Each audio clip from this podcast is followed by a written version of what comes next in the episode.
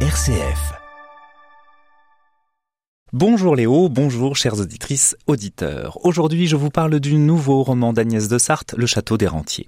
Le Château des Rentiers, c'est le nom de la rue où habitaient les grands-parents de l'autrice, Boris et Tila. Agnès de Sarthe garde des souvenirs très forts de cette vie avec eux, et même, à partir de là, développe une sorte de conception de la vie des personnes âgées. Et si elle tentait de reproduire le modèle connu avec ses amis aujourd'hui? Elle mêle alors son enfance, le passé de ses grands-parents, le traumatisme de la Shoah et l'enjeu très actuel de bien vieillir surtout de vieillir ensemble. C'est une bonne affaire. Voilà ce que mes grands-parents ont dû dire à leurs amis dispersés dans Paris et sa périphérie. C'est pas cher, c'est moderne, c'est le moment ou jamais d'acheter. Ils ont répété ce que leur avait sériné le promoteur, ce qu'avait indiqué le banquier. Et leurs amis les ont crus. Ils ont tous et toutes acheté un appartement sur plan dans une tour pas encore sortie de terre au cœur du secteur le plus laid du 13e arrondissement de Paris, à mi-chemin entre l'immeuble où j'étais né et le lycée que j'allais fréquenter.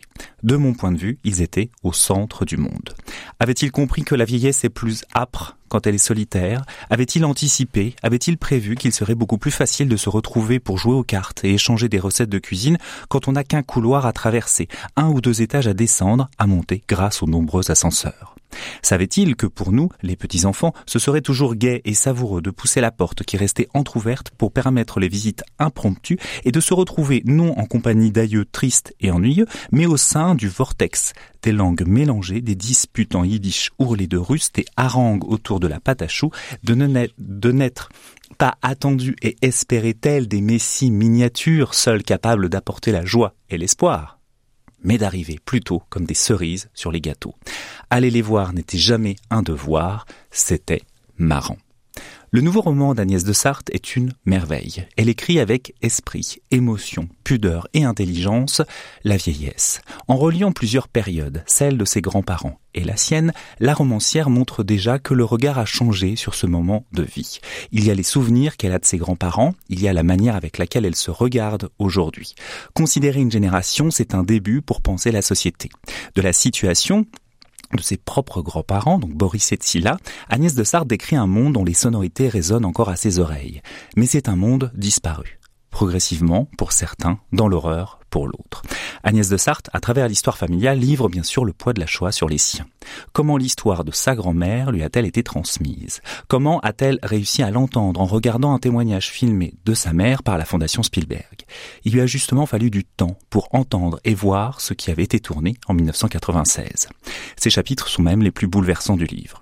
L'histoire familiale, prise dans l'horreur européenne, permet de saisir le chemin de la transmission. Au-delà de cet événement historique, c'est le lien entre les générations qui existent ou non. Que sait-on de ceux qui nous entourent et qui nous ont précédés? Avec un ton d'une telle sincérité que les chapitres diffusent autant émotion que drôlerie, Agnès de Sarthe compose un livre sur le temps, sur les traces et sur la solitude. Elle parvient, par son regard espiègle et l'héritage sensible de ses grands-parents, à dénouer même l'association trop rapidement faite entre solitude et vieillesse.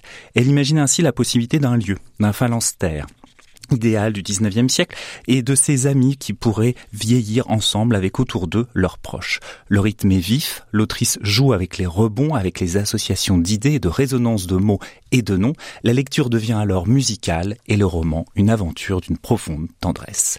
Je vous recommande donc très très fortement Le Château des Rentiers d'Agnès de Sarthe, publié aux éditions de l'Olivier au prix de 19,50 euros.